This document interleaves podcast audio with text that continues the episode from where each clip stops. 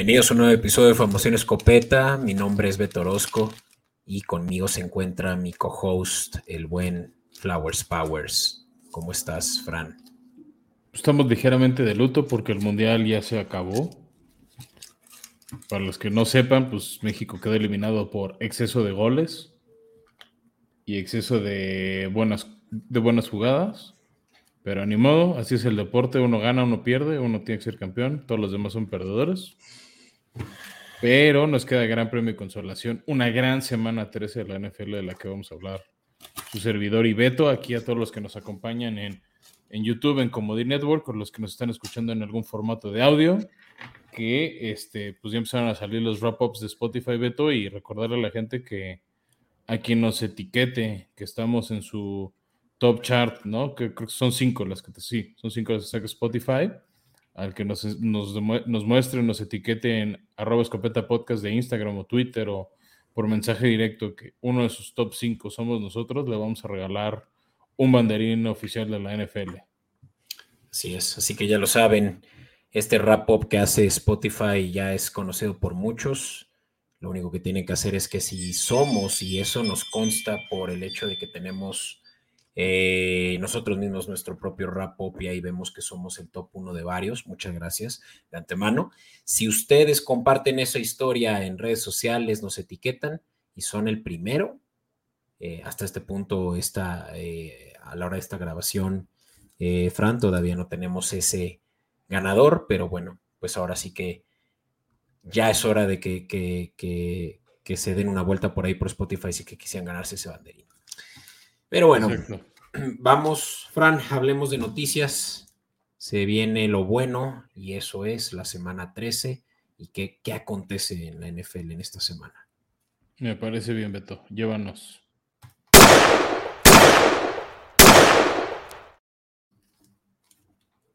Ok, pues mira, la semana 13 arranca y como bien dijo Bill Parcells, ahora sí empieza lo bueno tras Thanksgiving, es hasta este punto en el que ya ahora sí se juegan el todo por el todo, similar, haciendo referencia también a lo que decías del Mundial, esa tercera jornada es la más importante para muchos equipos, pues esta también es ya el último stretch, la última tercera parte de la temporada, Frank. Sí, este, como bien dices, Beto, ya le quedan a varios equipos cinco partidos, si es que ya tuvieron su semana de descanso o cuatro partidos, este, ¿no? Si están en, eh, o sea, si ya han tenido, si no han tenido semana de descanso, yo soy nada más porque hay una semana, este, pero en cinco partidos, seis partidos, ¿no? Por, porque ahora hay semana de 18, perdón. Que decir cuatro o cinco pensando en temporadas de 16, pero no.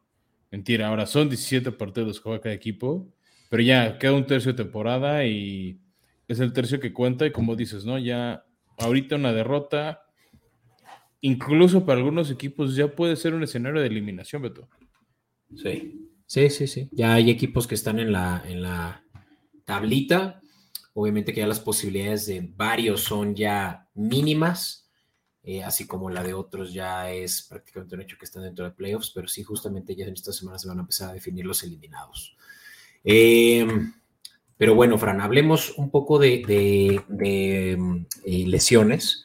Aquí tenemos en nuestras notas de preproducción un par, pero yo quiero empezar por una que yo justamente estaba viendo ahorita en mi roster de fantasy, y es que parece ser que Cooper Cup eh, ya no regresa, así como también es muy probable que Stafford y Aaron Donald ya también estén eh, banqueados el resto de la temporada, esto de los Rams. Pues ya se esperaba un poco, ¿no? Nada más no había como que eh, completa información, ¿no? Se estaba especulando. Sí, el tema cuando caen en reserva de lesionados, el famoso Injury Reserve, que los que juegan Fantasy ven el logo del jugador con una IR, por política de la liga, a fuerzas tienes que estar banqueado cuatro partidos. Y eso te permite a ti equipo subir a alguien más al, roster activo, jugadores de los 53. Pero si no metes ese jugador la designación, o sea, de que Chance regresa antes, pues no puedes llevar a alguien más al roster. Entonces, pues no vas con un equipo de 53 jugadores, sino de 52, ¿no? Porque este, no respetas el lugar de, del lesionado, solo que ah, pues, esta semana no juegue ya. Sí. No, el, tema es cuando lo extiendes. ¿Quiénes están también ya en esta lista de IR y probablemente se pierdan el resto de la temporada? Tenemos aquí un par de los cuales hablar. Y algunas son desafortunadas, otras tal vez no se les acaba la temporada, pero sí cayeron en IR, pero si sus equipos llegan a playoffs podrían volver. Entonces, mira, uno que sí ya se, Mira, ahí te van dos que sí se les fue el año definitivamente. Uno es Cal Pitts, el que fueron los novatos sensación el año pasado. El tight de Atlanta ya este, le van a operar de la rodilla incluso, o sea, lo operaban, no me acuerdo si hoy o mañana, para atender el tema de su rodilla y ya, o sea, entre la recuperación y la cirugía, pues ya. Y más Atlanta que no, bueno, sigue teniendo posibilidades de playoffs, pero no pinta nada. Ya mejor lo, lo dan por, por perdido. Este, y, esperemos sacar el pizza hasta septiembre de 2023. Sí. ¿Qué otro? En, un escenario similar, Beto, está el receptor de Chicago, Darnell Mooney, que sabemos que varios lo han tenido en Fantasy, de hecho lo hemos recomendado aquí en el waiver wire o en el este o para el starter por, por la buena conexión que tenía con Justin Fields y también se lesionó en el partido contra los Jets y ya es una lesión definitivamente para el resto de la temporada. Sí, pues era la arma número uno de Justin Fields, quien también está lesionado, pero no tan de gravedad. Eh, creo que esto es relevante para aquellos que están, eh, que tienen en su equipo a un Cole Kamet, a un eh, David Montgomery. Bueno, Montgomery, por supuesto, va a y Chase Claypool, ¿no? Que ahora va a ser de facto el receptor número uno de, exacto, entonces creo que ahí hay repercusiones importantes de fantasy. Y bueno, antes de pasar a la sección de fantasy propiamente, Fran, ¿qué otro, eh, ¿qué otro tenemos? Hay dos, una de hecho pues sí pega en temas de fantasy, que es eh, Najee Harris de Pittsburgh, este corredor que pues hemos, lo hemos hablado aquí en estos espacios, ¿no? De que este podría, o sea, ¿qué fue? Como pick 10 más o menos de mucha gente, o sea, finales de primera ronda, principios de la segunda. Este es más o menos cuando salió, se espera mucho del Pittsburgh. Realmente no ha sido un buen año el de él. Y hemos hablado varias veces de su línea ofensiva. Salió lesionado por, eh, en el Monday Night pasado contra los Colts y se temía una lesión más severa de lo que en realidad fue.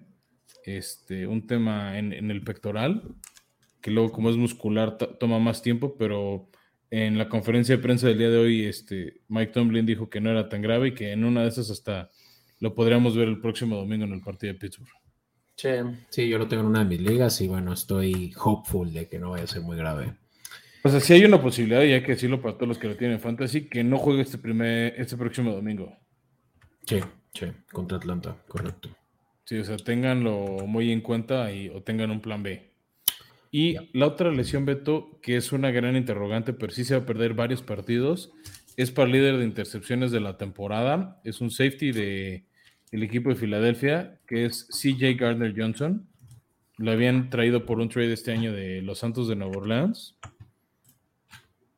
Y hasta, pues hasta el domingo, ¿no? Que jugaron contra Green Bay. Había sido, bueno, se, mantiene, ¿no? Eh, como líder de intercepciones con 8 en la temporada y el tema es que él tiene una laceración o una cortada en el riñón. El problema es que, sí, no sé, no entiendo cómo fue el golpe. He visto la jugada varias veces y no sé si es como cuando el casco le pega al, este, al peto que usan con la sombrera de los jugadores o exactamente, o si es una costilla de él que con el golpe más bien eh, rasguña su, su, riñón, pero sí fue, o sea, es una lesión aparatosa y por ser un órgano tan sensible, pues tiene que estar fuera de acción en lo que, digamos, cicatriza por dentro el, cuerpo. O sea, no pueden abrir y suturarle ni nada porque no, no va por ahí el tema. Ya.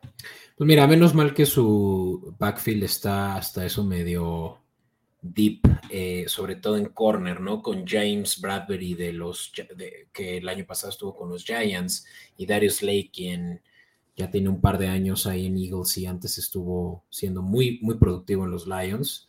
Eh, yo creo que por ahí van a mover eh, sus piezas para poder cubrir esta baja que sí es considerable, la de Carter Johnson. Sí, no, pues era el líder de intercepciones, ¿no? O sea, cuando tienes a alguien que genera, que es ese factor, ¿no? Para generar intercambios de balón, pues sabes que lo vas a extrañar. Sin duda, pero bueno, yo creo que estarán bien, así que Eh, pues sí, ya nada más tocará ver cómo este último stretch de, juegos, pues sí se va a ver un poco más abierto en términos de la posibilidad de mover el balón por aire ahí con la defensiva un poco diezmada. Correcto. hablando de defensivas diezmadas, Beto, ¿por qué no hablamos a los entusiastas del fantasy de qué tipo de matchups pueden aprovechar a su favor por lo mismo? De, de defensas diezmadas. Vamos pues.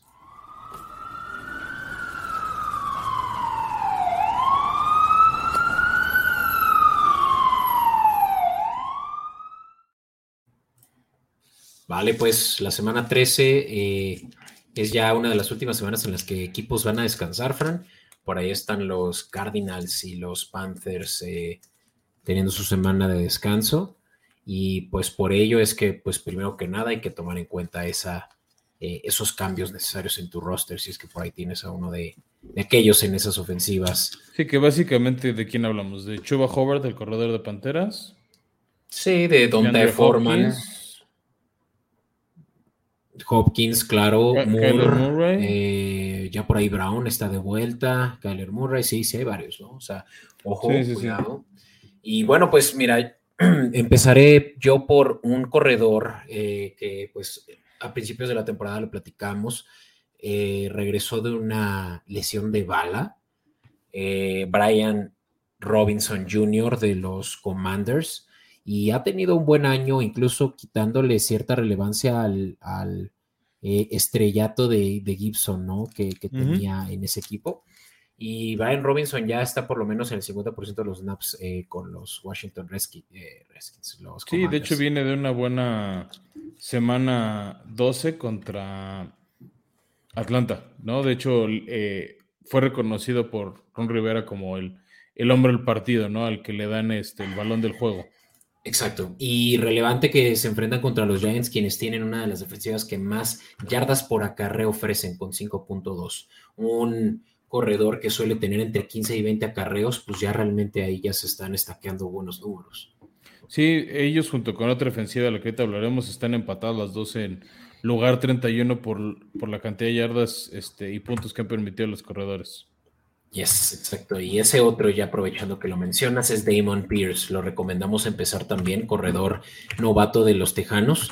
Quien que viene juegos flojos, ¿no? A ver si hay gente que, pone en duda tu recomendación. O sea, porque viene dos malas actuaciones. Sí, no le ha ido muy bien, ha tenido un promedio de 12 puntos y bien le va, pero yo creo que aquí está la oportunidad ante una defensiva de Cleveland que ha permitido mover mucho el balón por tierra. De hecho, en promedio en, eh, a running backs les ha permitido hasta 30 puntos promedio, sabiendo que son entre, eh, digamos, el corredor número uno tiene un 60-70% de los toches, pues eso ya son unos buenos 20 puntos. Entonces, yo creo que Robinson, perdón, Pierce va a tener aquí ya la oportunidad de bounce back a como empezó la temporada con promedios de 20, 25 puntos. ojalá sea ese rebote porque sé de mucha gente que, que lo extraña y ya es que es para cerrar nuestra recomendación de corredores. Otro que también tiene un matchup favorable, tal vez no tanto como el de Gigantes o los Browns, pero es David Montgomery de Chicago, eh, que va contra Green Bay, que ha sido una de las peores defensivas por tierra. Sí habían logrado recientemente contener bien a, Pollard y a Ezekiel Elliott de Dallas o a Derrick Henry, pero todos modos les hicieron daño. O sea, tal vez no les hicieron, o sea, partidos de 200 yardas. Este, y creo que David Montgomery va a tener un escenario, pues sí, de unos 15, 16 puntitos por lo menos, que es el promedio que ha estado rindiendo la defensiva de Green Bay a corredores. Y más sobre todo, si Justin Fields sigue lesionado y no puede volver a jugar por segunda semana, yo siento que la ofensiva de Chicago va a recaer más en el ataque terrestre que el aéreo en el Soldier Field, ¿no? También el clima luego se presta más a, o sea, por la nieve, por el viento, a hacer un juego más terrestre que aéreo. Entonces, él es el arma a usar principalmente por Chicago. Sí, y además que, como lo decías, ¿no? Puede que Phil siga eh, en la banca y que sí se tenga que recaer mucho en el juego terrestre, ¿no? Ahí em, podremos encontrar incluso, yo creo que una línea de, de, David Montgomery cercana a las 80 yardas altas bajas, y eso, pues en fantasía es más que suficiente para tener un buen macho. Exacto.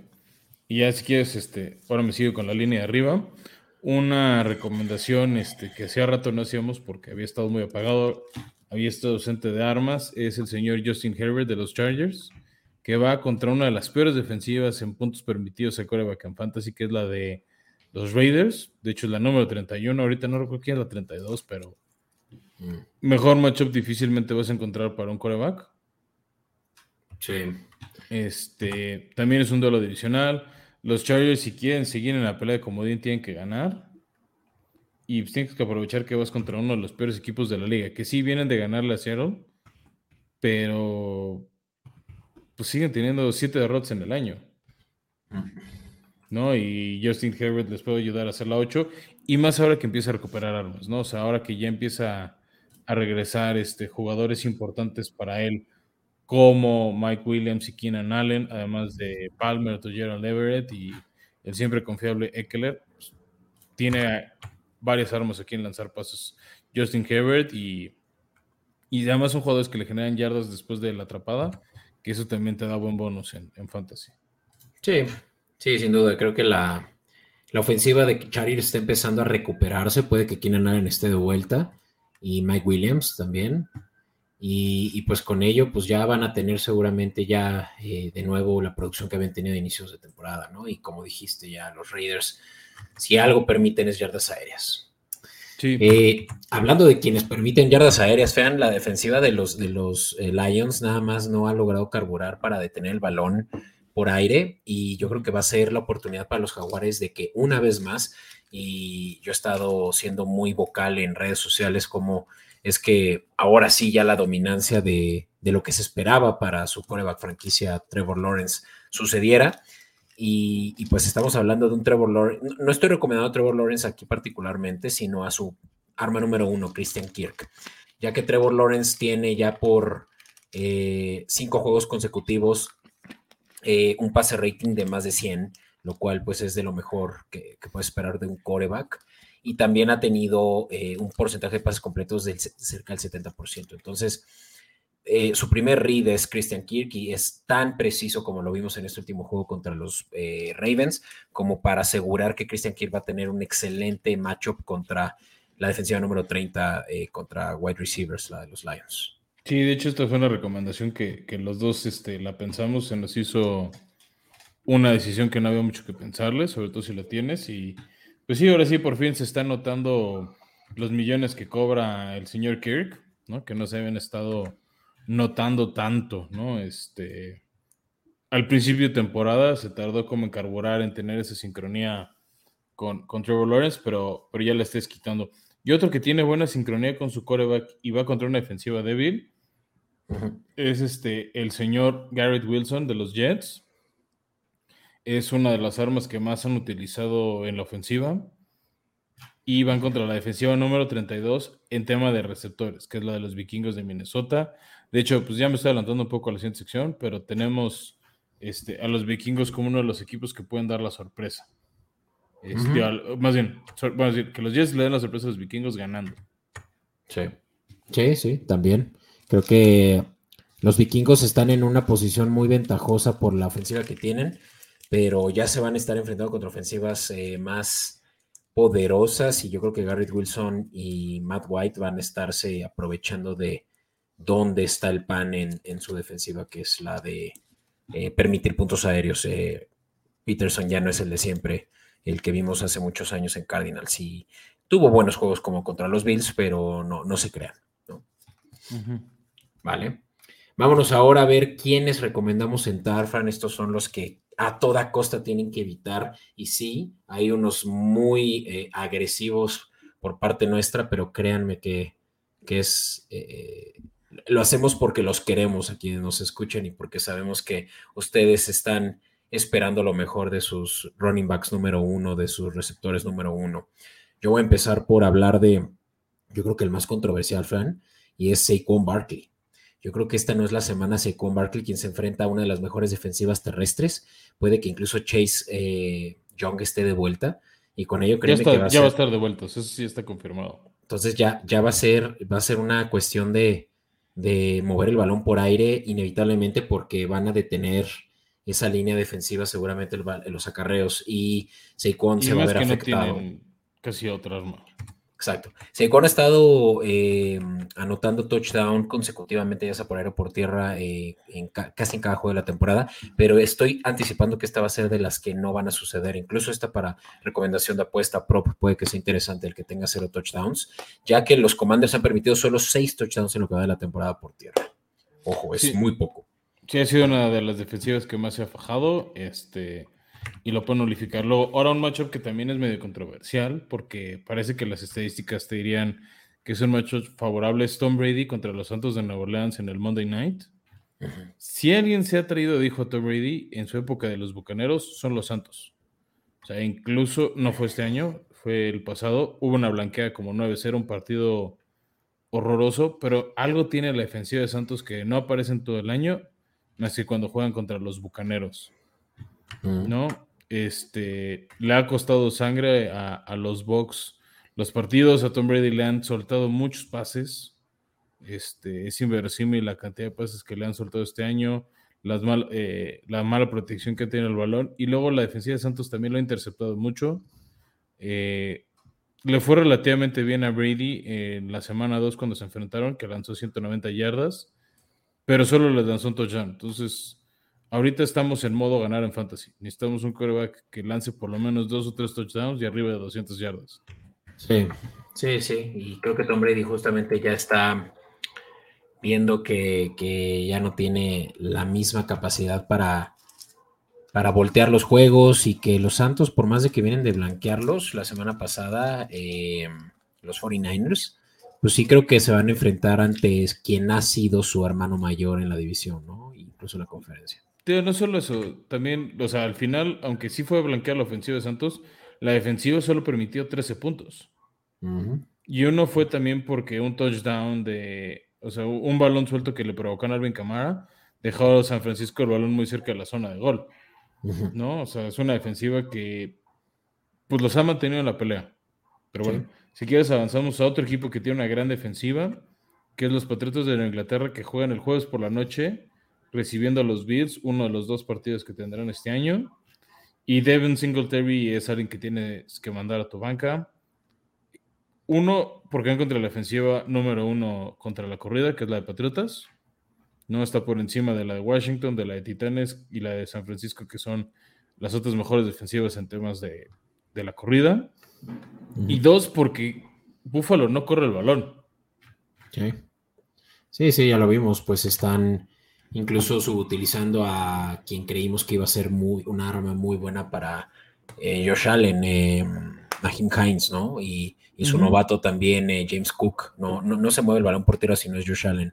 Y pues este jueves por la noche, seguramente que los Patriotas van a detener el balón como lo han solido hacer por tierra. Así es.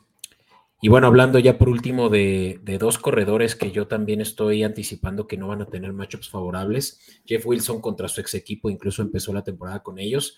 Eh, ahora está vistiendo el, eh, el uniforme de los, de los Dolphins y se enfrenta contra los 49ers, ¿no? Quienes han, Fran, y esto es sorprendente, los 49ers han, no han permitido que sus rivales anoten en cinco juegos consecutivos, los últimos cinco juegos, ningún punto en la segunda mitad. es una defensiva como, la, como pocas que hemos visto en los últimos años y, creo que Miami va, va, a ser recetado nuevamente en cómo se van a, a, preparar contra la corrida de lo, que ellos, de lo que ellos conocen perfecto. Saben perfectamente cómo opera Jeff Wilson y su head coach.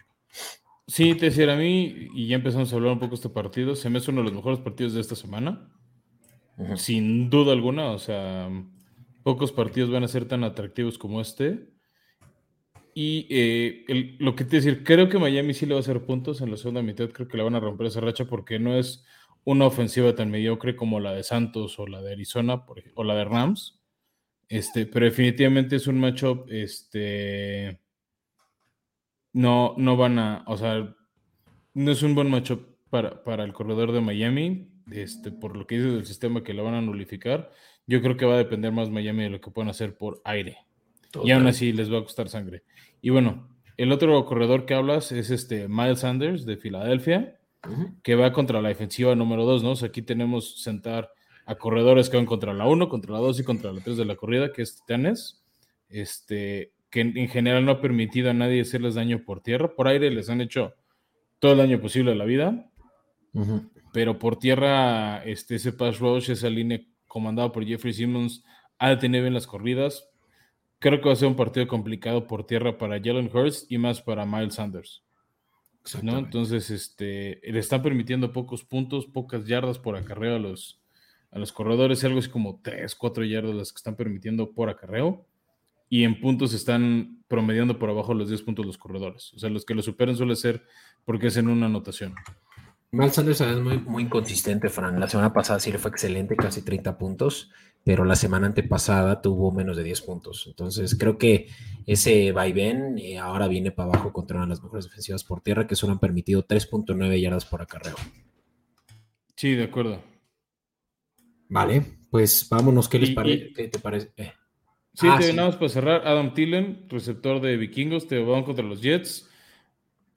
Yo creo que Sos Garner o Ahmad Garner va a estar cubriendo a Justin Jefferson y hemos visto cómo han nulificado a grandes receptores todo este año. Este, está siendo uno de los novatos revelación en temas defensivos.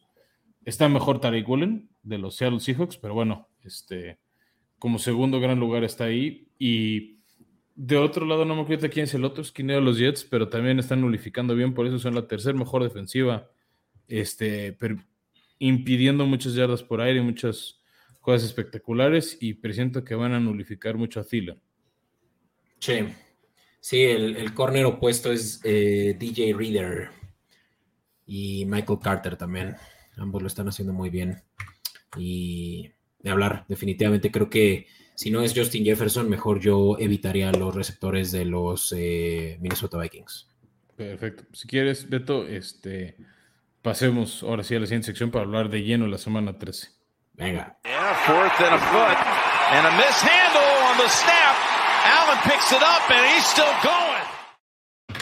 Bueno, pues vamos a hablar ahora de la semana 13, esta semana que como decía Bill Parcells es cuando ya empieza lo bueno. Ay, que la NFL nos regaló otra vez buenos partidos.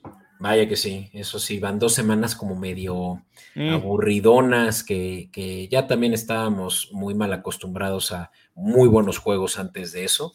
Pero sí, la semana 13 vuelve y vuelve con todo, empezando por, bueno, ya platicamos del Thursday Night en nuestro episodio anterior, para quienes no lo han escuchado, pues yo diría que le pusieran pausa a este y se regresaran al anterior, porque vaya que se puso buena la conversación, sobre todo apuestas relacionadas. Pero hablemos, Fran, de primer juego televisado por el mediodía que va a ser entre, como ya lo platicamos, em, Atlanta y Pittsburgh, ¿no? En donde probablemente Najee Harris va a estar banqueado, por lo cual, pues los Pittsburgh Steelers la tienen un poquito complicada. Sí, eh, de todos modos creo que la combinación Pickens y Pickett ha funcionado. Atlanta tiene una buena defensiva, una buena secundaria. Este, lo salvo uno o dos partidos, este, en general hemos visto que sí contienen bien el. O, se mantienen cerca del spread. De hecho, ahorita, Beto, el spread está en cero. O sea, es un money line. No, no hay un claro favorito en este partido. Entonces, este, por eso no estamos recomendando un claro ganador. Lo que queremos más son las bajas de 42 puntos. La ofensiva de Pittsburgh viene de ser 24 puntos, la de Atlanta apenas 13, con muchos errores. O sea, son equipos que les cuesta anotar, de posiciones este, muy largas, que no siempre acaban en anotación de 6, sino de 3. Sí. Sí, incluso el mercado estuvo eh, ahí moviéndose entre los 43 y los 42, pero pues 42 ya es uno de los de las combinaciones más, eh, eh, digamos, que, más fácil se pueden dar, ¿no? Entonces, obviamente hablando de juegos eh, promedio, entonces, si, si pueden hacer por ahí un teasercito de 42.5, 43, creo que será lo mejor con tal de evitar que quedaran en la línea, ¿no? Y los 42, pues creo que sí son definitivamente eh, lo máximo a lo que podrían llegar estas dos ofensivas que en las últimas semanas pues han podido eh, mover el balón, pero principalmente por la dominancia de sus adversarios, en este caso Pittsburgh contra Bengals y eh, por el otro lado Falcons cuando se tuvo que, enfrentar en un juego también muy complicado contra los eh, Bears, ¿no? Entonces, esas dos yo creo que son, las únicas fuera de lo normal y donde normalmente los demás juegan a bajas. Sí, de ahí si quieres pasemos al siguiente partido del mediodía, que es la visita de Denver a los Ravens. Partido que cero ganas me dan.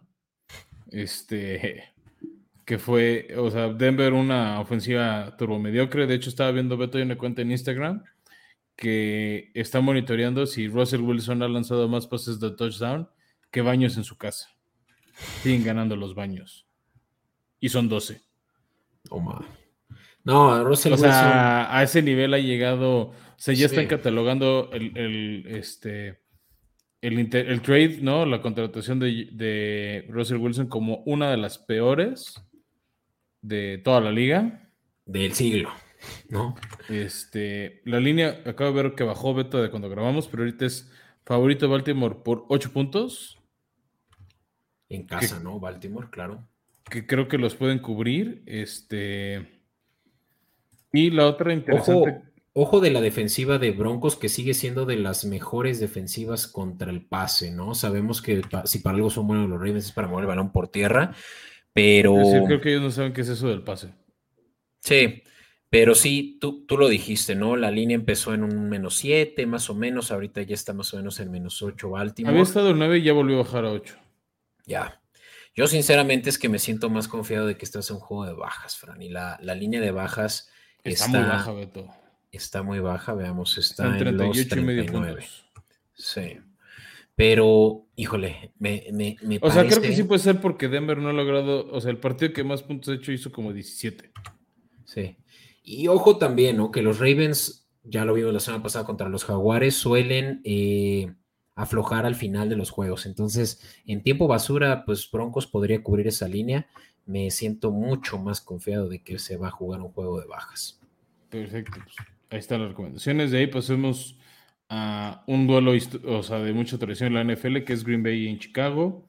Ya hablamos en algunos temas de fantasy. Parece que sí va a jugar Aaron Rodgers, sorprendentemente. Este, o sea, lo digo porque tiene ya confirmado por él una lesión en el, en el dedo pulgar. Aquí lo que más me gusta, Beto, y lo pongo con ciertas dudas, o sea, lo pongo literal con alfileres, es este, la línea de altas en 43.5. Son dos equipos que se tienen saña, que se van a buscar anotar. Em, en temas de línea, está favorito el equipo de Green Bay por cuatro y medio puntos. Claro, no, porque va, a ser Jordan Love, definitivamente. Tú decías que Aaron Rodgers, pero. Aaron Rodgers dijo que le iba a jugar. O sea, no es el entrenador, no, no, es la, no es la palabra final. Ojo. Lo que dice Rodgers lo tienes que tomar con un grano de sal, como dicen. Yo creo que este es un juego que eventualmente se va a terminar eh, pandeando hacia su coreback sustituto, Jordan Love. Por la lesión que, se veía que, era medio grave. Sí, ahí el tema es, o sea, la línea está a favor Green Bay cuatro y medio puntos. Entonces tal vez sí contemplar a Chicago. Sí, yo creo que ahí es cuando agarras la línea de, menos de más cuatro de Chicago, aprovechando que ya que digan que Rogers no juega, seguramente se va a ir hasta los menos, eh, perdón, hasta los más siete, yo qué sé, ¿no? Definitivamente va a subir. Así que tómela mientras pueden y mientras hay esa incógnita de Rogers para jugar. Me parece bien. Este. Y sí, de ahí si quieres pasamos, Beto, a un partido que también va a ser televisado, que es la visita de Titanes a Filadelfia, duelo de equipos ganador, con marca ganadora. Después del David Patriotas es el primero que nombramos en esa condición. Este, Filadelfia, que es el mejor equipo de la Nacional, Titanes que está peleando en lugar de comodín. Eh, sale favorito Filadelfia por 5 puntos. No me acuerdo si ya subió 6, 5 puntos. Sí, sigue siendo favorito por 5 puntos. Lo que aquí me empieza a inclinar, Beto, por cómo han sido los partidos de Titanes este, y más Filadelfia que tiende a favorecer el juego terrestre, son las bajas en 44 y medio puntos.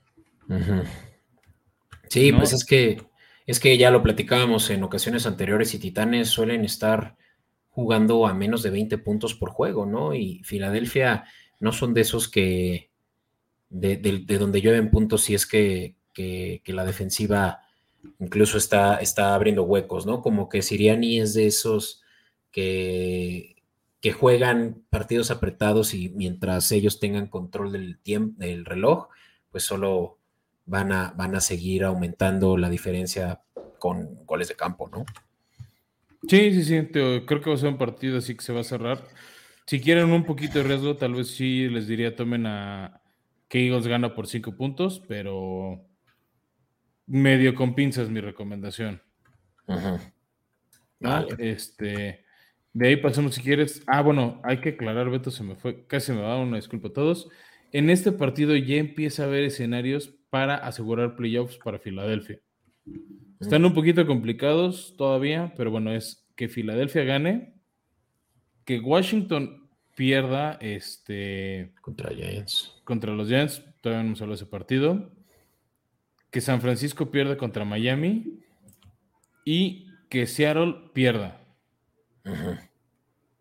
con ese escenario, Filadelfia ya asegura playoffs. Todavía no asegura la división, pero aseguraría estar entre uno de los primeros siete lugares de la Conferencia Nacional. El otro escenario es Filadelfia ganando, que Washington empate contra los Giants y que San Francisco y Seattle pierdan ambos, ¿no? Entonces, es una combinación un poquito más complicada, sobre todo porque no veo una derrota de Seattle, pero bueno, ese es el escenario que existe para el equipo de Filadelfia, que si no se da esta semana, probablemente se va a dar en una máxima o dos más. A mí. O sea, por lo menos que aseguren playoffs. No sé todavía, Beto, no me, no me atrevo a, pronosticar este, que el equipo de Filadelfia cierre, o sea, asegure la división pronto. Sí, sí, sí. Sí, pues así, así, así será eventualmente, pero creo que este va a ser un juego en el que ya lo veíamos venir y no sucedió el money line de Titanes, pero Titanes sigue siendo underdog en la mayoría de sus juegos y sorprenden. Este juego, no sé tú qué piensas sobre el money line. El Moneyline 190 me gusta, nada más ahí tengo un tema existencial con un compañero de trabajo que es muy fan de los Eagles. Entonces, esta vez en, vez de meter apuesta de unidades, apostamos ahí una comida. Entonces, este, ese, es, ese es el money line al que yo le metí. Está bien. Oye, pues un juego muy interesante viendo cómo, cómo se, se está eh, se están desarrollando estos dos equipos quienes pues han sido los de los peores de la liga en, varios años consecutivos. Los Jaguares visitando Detroit. Detroit que ha tenido juegos en donde ha dado mucho la batalla eh, y, son derrotas además también de, pocos puntos, ¿no? De una diferencia de un gol de campo o de un touchdown. Eh, y, y, los Jaguares igual, ¿no? Vienen de un récord pues todavía, yo diría, mediocre, solo con cuatro victorias. Sin embargo, eh, aquí me sorprende mucho las altas de 51. Se esperan muchos puntos en donde también sabemos que la defensa de Jaguares suele también apretarse y, sacan las garras. Pues sí, pero por ejemplo, viendo el partido donde les hicieron 27. Correcto, sí. Y por una o dos yardas de una patada no les hicieron 30. sí, sí, el juego anterior fue de altas, efectivo.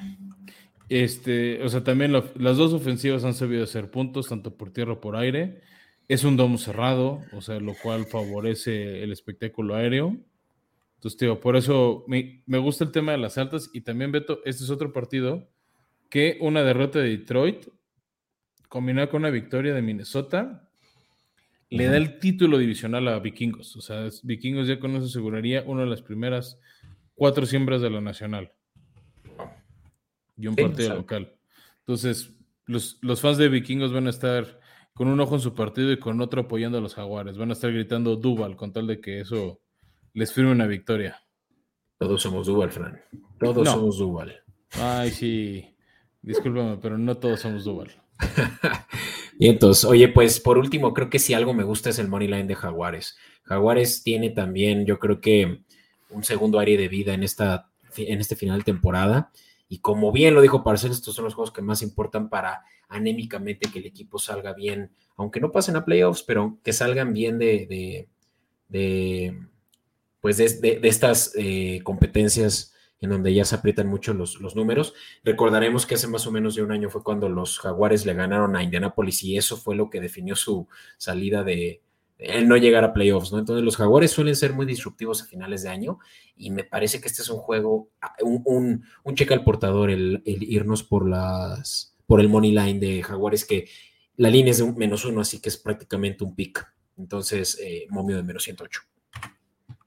Sí, este, bastante interesante apuesta, me gusta y pues tomen ambas, ¿no? Y si quieres de ahí pasamos, Beto, al partido de la controversia. La controversia entre Browns y Tejanos y es debido a que el prófugo de la justicia de Sean Watson, quien Pues, había sido... No es prófugo, más bien no se le pudo comprobar. No se le pudo comprobar las alegaciones de veintitantos casos de mujeres que... Y que medio resolvió por fuera de la corte. Que, que demandaban eh, acoso sexual. Eh, pues él apeló, eh, la liga lo terminó eh, suspendiendo un total de 12 juegos, 11. 11, y, y pues ya, ya regresa, y qué mejor que regresar. Mira cómo a, los, a, la liga no se le van las, los dramas Ese No. fue el morbo. Y regresan, regresa contra su ex equipo, ¿no? O sea, él, él no ha vuelto a pisar el campo en dos años y la última vez que lo pisó traía el uniforme de los Tejanos y ahora se enfrenta contra su ex equipo, quien lo abandonó en todo este eh, drama de, de- del caso legal que, que, que Yo hubiera hecho lo mismo, ¿eh? ¿Qué? Ponerle que... que- que- Abandonarlo, o sea, Ah, sí, sí, con esas conductas. por supuesto, por supuesto. Pero bueno, eh, Pero bueno, es decir, llega que- favorito Cleveland por 7. Este, yo los tomaría. La línea de puntos está en. sí, son eh, 46.5.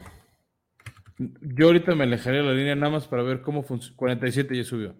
Yo me alejaré ahorita de la línea de puntos nada más porque no sabemos cómo va a ser esta ofensiva de Cleveland ahora con Deshaun Watson. Sabemos que la de, Houston no es muy buena, no genera muchos puntos, pero ante la incógnita de Cleveland, mejor no, no arriesgue nada en esta. Sí, sí, y, y me gusta un touchdown de diferencia entre estos dos equipos que por más de que los eh, Tejanos tienen la localía, pues este va a ser un juego en el que va a haber mucha eh, presión por Tejanos de también demostrar ser autosuficientes sin su quien fue su coreback franquicia, aceptémoslo. O sea, Deshaun Watson es bueno por más de que tenga conductas antideportivas fuera del campo. Entonces, sí creo que Deshaun Watson va a traer, eh, va a venir con una misión, eh, prove them wrong, y, van a haber puntos, van a haber puntos. Son dos ofensivas que mueven mucho el balón por tierra. Ya decíamos que, que Cleveland permite muchas yardas terrestres, por lo cual creo que Tejanos va a estar haciendo batalla. Pero sí, no, los Browns no se van a dejar, Fran, y Deshaun Watson va a venir a, a hacerlo personal. Entonces, menos 7 me gustan para los Browns. Ah, perfecto. Si quieres, avanzamos ahora, Beto, otro partido que también va a ser televisión a mediodía. Es la visita de los Jets a Vikingos, otro partido con, con equipos de marca ganadora. Aquí me gusta, Beto, para que los Jets con, comandados por The White Whale, ¿no? El señor este, Mike White, den la sorpresa y le ganan a Vikingos. Y yo tomaré ese más 3 a favor de los Jets. Los Vikingos tienen muchas lesiones, sobre todo en temas de secundaria. Y Mike White, que está teniendo buena conexión con sus receptores, este, me gusta para hacerles daño y dar la sorpresa ganando este partido. Sí, también estoy muy a favor de esta que, ya lo decíamos, los vikingos son la defensiva número 32 en yardas permitidas por aire. Sí, créanlo, por más de que los Minnesota Vikings hayan tenido solo dos derrotas en lo que va de la temporada, es porque se han eh, enfrentado contra defensivas muy mediocres y la defensiva de Jets además es muy buena. Van a detener mucho el balón por tierra, van a jugar un juego a las trincheras y seguramente se va a terminar definiendo por tres puntos y qué mejor que tener la ventaja de Jets quien visita. Eso sí, es, es una lástima que sea eh, Jets visitando, pero sí una línea favorable de Jets más tres. De acuerdo. Y por si también quieren una más, pues yo creo que la línea de altas, este, también, ¿no? Las altas son de 44 y medio. ¿no? Ah, pues, no está mal, no me parecen descabelladas y ya lo decía hace rato, 42 es de lo más común, por lo cual creo que sí se, sí se, sí se va a lograr que entre eh, los muchos eh, receptores de Jets estén recibiendo pases del, del White Whale. Va, me gusta. Va, de ahí avanzamos al último partido de mediodía, otro duelo divisional.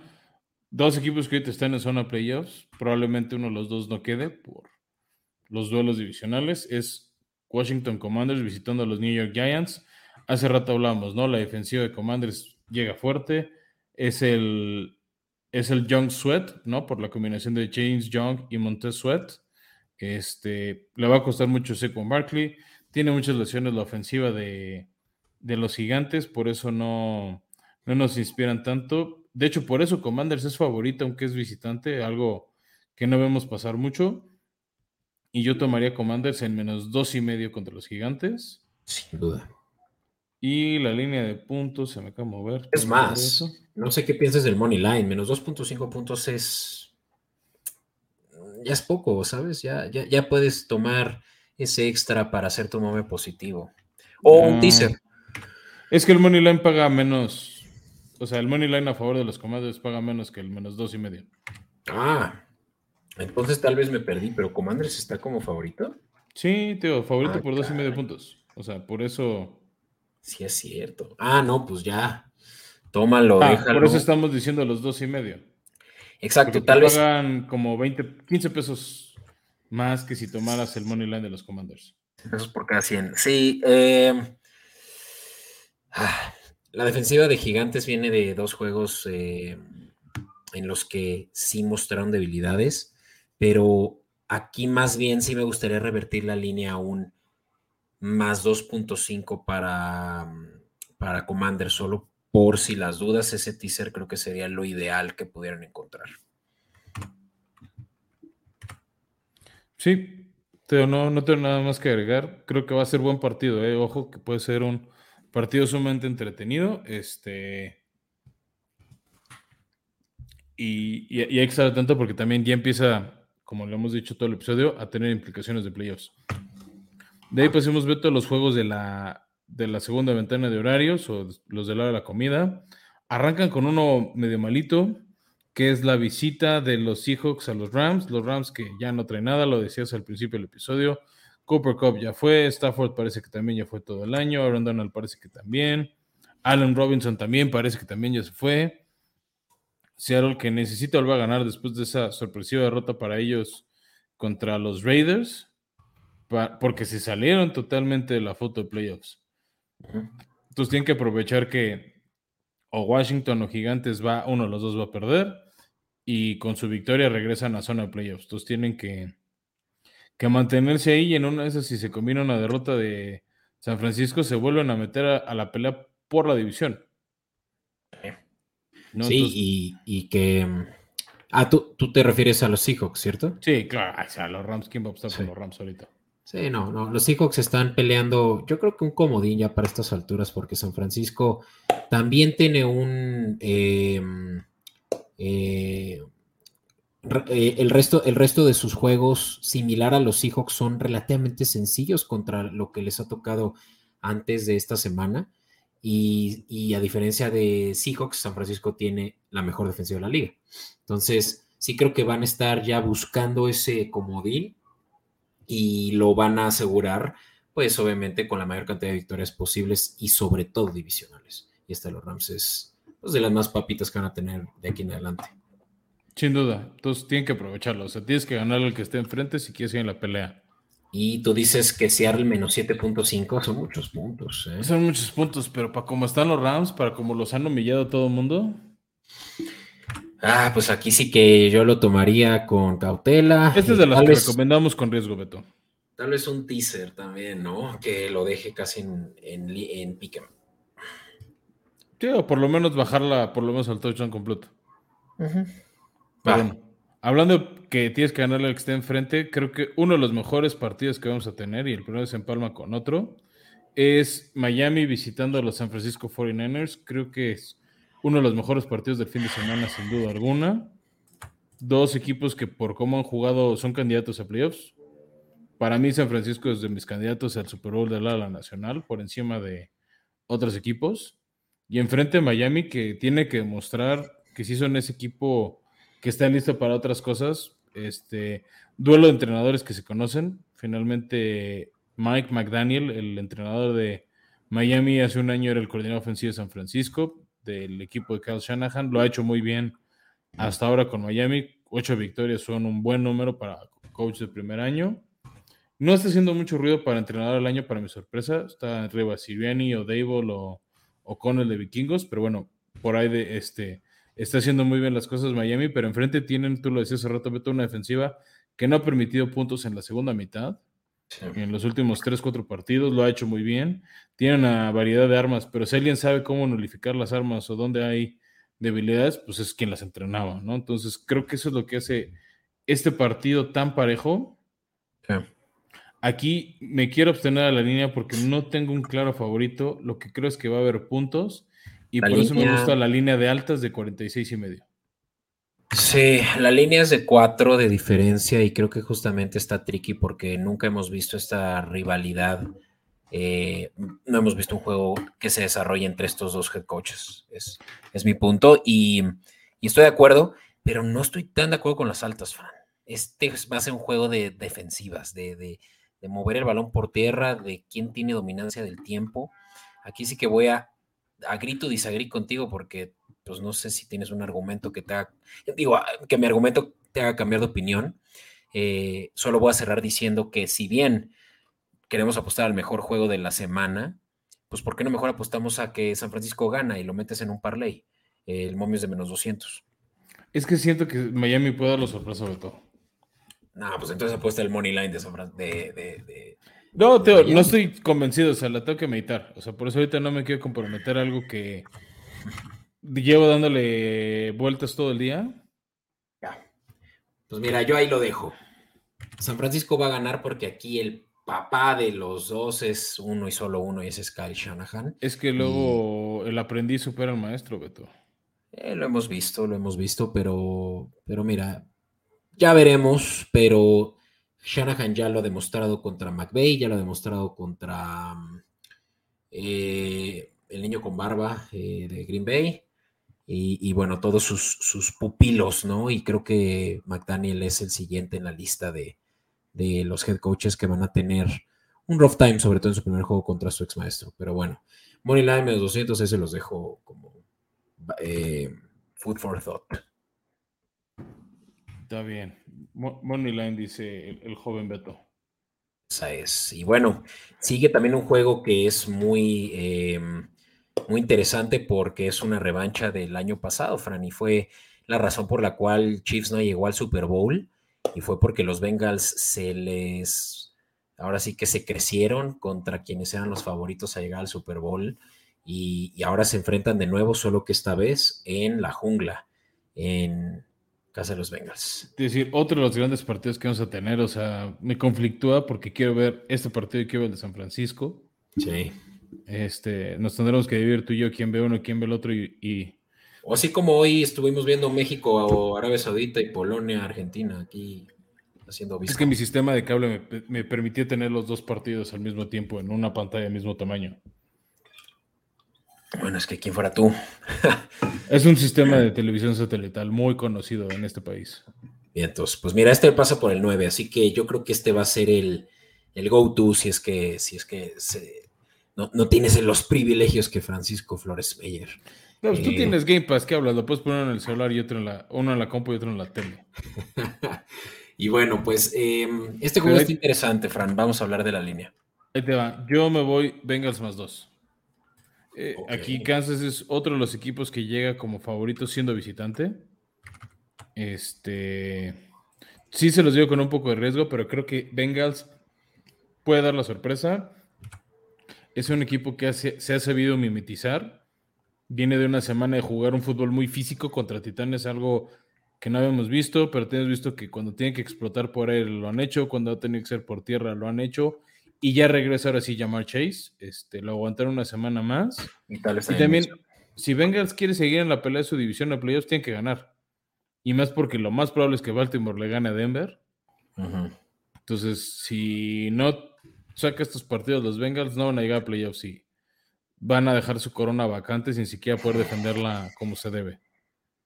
Y, pues obviamente Kansas City pues, va a buscar hacerles la maldad muy bold esto de la línea de más dos, ya que es prácticamente también un pick Me, me cuesta trabajo aceptarlo, pero me gusta tu, el riesgo que quieres tomar. Tanto así que yo creo que incluso el money line ya lo tomaría si estoy dispuesto a eso. Eh, y, la otra que tal vez te diría Beto combinar es las altas de, de este partido en 52 y medio puntos, que creo que ambos equipos nos las pueden regalar. Sí, la defensiva de Chiefs permite muchas yardas por aire y quién mejor que llamar Chase sano para, para hacer daño. También T. Higgins lleva dos, dos, juegos seguidos con más de 140 yardas aproximadamente. Fran T. Higgins es, ya lo hemos dicho muchas veces, el mejor wide receiver 2 de la liga. Entonces, sí, sin duda. Y lo que quiero ver ahora es como la T. Higgins ya con Chase de regreso. Sí, sí, yo creo que este puede ser un rompequinielas porque mucha gente está casada con Kansas City con justa razón, pero me late, así que sí la voy a promover incluso en nuestras redes sociales, esta de más dos. Me gusta. Perfecto. De ahí pasamos al último juego de la tarde, la visita de los Chargers a los Raiders. Lo hablábamos, Raiders, de los peorcitos equipos que hay en toda la liga. Este. Chargers que están buscando pelear en lugar de playoffs. Ahorita, ahorita estarían fuera. ¿No? Las cosas como son. Este. Y son ligeramente favoritos los Chargers, ¿no? Nada más por uno y medio puntos. Es casi un pick'em. Por medio punto no es un pick'em, no es un money line per se este, pero pues sí es triste que los Raiders ni en su casa son favoritos. Lo otro que me gusta, Beto, por cómo son las armas de estos equipos, por cómo son de malas las defensivas de estos dos equipos, son las altas de 50 y medio puntos. Híjole, es que también son muchos puntos para unos equipos que en el pasado han pues jugado. o sea, por ejemplo, el partido pasado Cheyenne sacó 24-25, o sea, están ahí. Sí, pero yo, yo estoy tratando de recordar cómo estuvo su back-to-back el año pasado entre estos dos equipos. Ahorita mismo te lo digo. Te acordarás que... Bueno, el último partido nos regalaron un juegazo que se quedó a una patada extra de ser empate y mandar a los dos equipos a playoffs. 24-19, eso fue 43, ¿no? Entonces ahí no se dieron las altas de 50, pero sí en el juego del, de, playoffs del año pasado, ¿no? Ahí sí. Pues no fue playoffs como tal. Ah, perdón, no, el, juego previo a playoffs, sí, 35-32. Sí. Este. Sí, tío, o sea, son, son equipos que se han dado hasta con la cacerola y que tienen muchas armas. Y las defensivas están por los suelos y también la de Chargers. Sí, tío, ambas, o sea, están terribles. Entonces. Eh, te la doy, te la doy, me gusta. 50. Al commit to that. Órale. Pues listo, Fran. Vamos a hablar muy rápido y ya saben que estos últimos dos juegos prime time nos gusta hacer más hincapié en nuestros videos de TikTok, Reels en Instagram. Eh, ahí van a poder encontrarme y a ver si en un futuro también Fran se, atreve a, a, jugarle al TikToker. Y bueno, de todas maneras vamos a dar un detallito muy previo de esto. Sí, va rápido. Dallas, super favorito contra los Colts. No sé por qué la NFL nos castiga poniendo los Colts dos semanas consecutivas en prime time. Dallas es favorito por 11 puntos. Es una reverenda paliza lo que está pronosticando a favor de Dallas. La línea está en 40 y medio puntos. Yo creo que Dallas va a ganar. No sé si gane por los 11 puntos completos. Se me hacen muchos. Está diezmada la defensiva de, los Colts. Dallas viene a descansar a jugar Thanksgiving. Pero pueden no, o sea, si ya tienen el partido en la bolsa, no desgastarse. Porque vienen partidos periodos más complicados como Filadelfia o... Raro que no este, flexearan este, ¿no? Hubiera estado padre un Kansas City eh, Bengals en... Sí, o el mismo de Miami y San Francisco. Pero supongo que es por el marketing, o sea, por el tema televisivo tener a Dallas. Sí, sí. Y hablando de partido que deben haber flexeado, pero no está, es Santos contra Box. En la época de Drew Brees contra Tom Brady era un gran partido. Ya James Winston o Andy Dalton contra Tom Brady, y ya no tiene ese sex appeal que tenía ese partido. Pero bueno, ese es el que tendremos por, por Monday Night. Sale favorito Tampa Bay, Tampa por tres y medio. Aquí tal vez yo te diría, toma los tres y medio a favor de, de los Santos de Nueva Orleans. Creo que Tampa sí va a ganar el partido. Simplemente no creo que van a ganar por cuatro puntos o más. Entonces, este, esa sería mi anticipada recomendación y las bajas, ¿no? Son equipos que se nulifican bastante. 40 y medio son unas bajas para mí aceptables a, comprar, porque va a ser un partido muy, muy chato. O sea, hasta, así lo voy a decir tal cual, Beto. Pinta ser un lunes, un Monday night de huevita. Sí, pero ojo, ¿eh? porque ya lo dijimos antes, los Santos suelen repasar a, Tampa Bay y es justamente por eso que Tom Brady tiene marca negativa con ellos. Entonces, ojo ahí. Y bueno, ya saben que si quieren más argumentos sobre por qué sí, por qué no las apuestas de los Primetime Games, ahí síganos en TikTok en Escopeta Podcast. O, eh, en Instagram y Twitter, que también se, se replican. Correcto.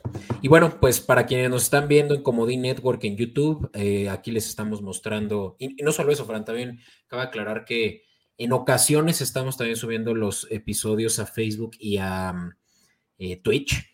Eh, hay ahí nada más el que esto sucederá, sobre todo Twitch, de hecho el caso de Twitch, solamente cuando nuestros episodios sean de menos de una hora, cosa que justamente ahorita ya no alcanzamos.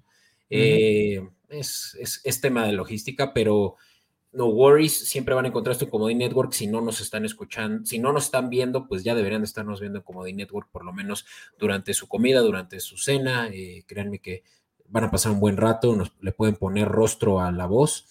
Y, de paso, pues ver estos slides donde estamos haciendo justamente ahorita, pues el recap de las apuestas que estamos recomendando. Ahí lo tienen, no puedo agregar nada más después de, de esa bella explicación del joven Beto. Agradecerles a todos que llegan hasta acá. Disfruten la semana 13. Ojalá eso les borre el trago amargo del mundial si es que ya eliminaron a su equipo favorito. Este, igual y de repente, Beto, ya que se acerquen los partidos de eliminación directa, buscamos tal vez hacer algún teaser de algún partido del Mundial más algún partido de NFL para que se mezclen bien las emociones. La tenemos que pensar bien para no recomendarles basura, porque hace que buscamos darles picks buenos. Pero bueno, para esta semana 13, que son los octavos de final, no les vamos a dar nada todavía, pero lo pensamos para que sea más divertida su jornada deportiva. Disfruten y nos vemos para hablar de lo que haya pasado en esta semana 13. Vale, nos escuchamos la próxima semana.